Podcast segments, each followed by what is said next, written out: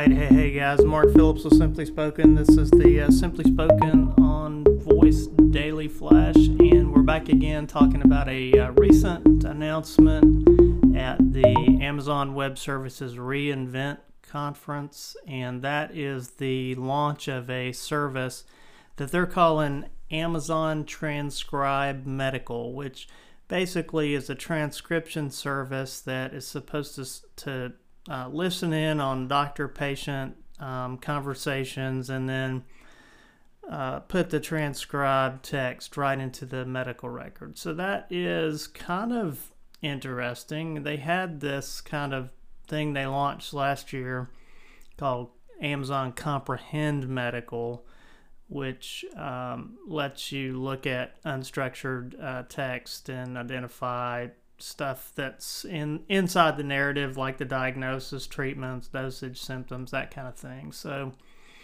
this kind of builds on that concept, and um, they're going to let you embed that in um, your app or your your API if you're an AWS cloud user, and that um, you know quite there are quite a few organizations that do use both AWS or Azure. Azure has uh, a similar capability with Nuance, which has a long, long healthcare history, and then Google is doing some work with Stanford. But the the interesting thing is that you know the transcription has gotten pretty good. There's a pretty interesting demand for it. I don't know what this does for all the little startup companies that have begun to uh, nibble on transcription stuff like Suki and others. So that's sort of interesting. Um, you know, Amazon sees an opportunity and they go after it. They have no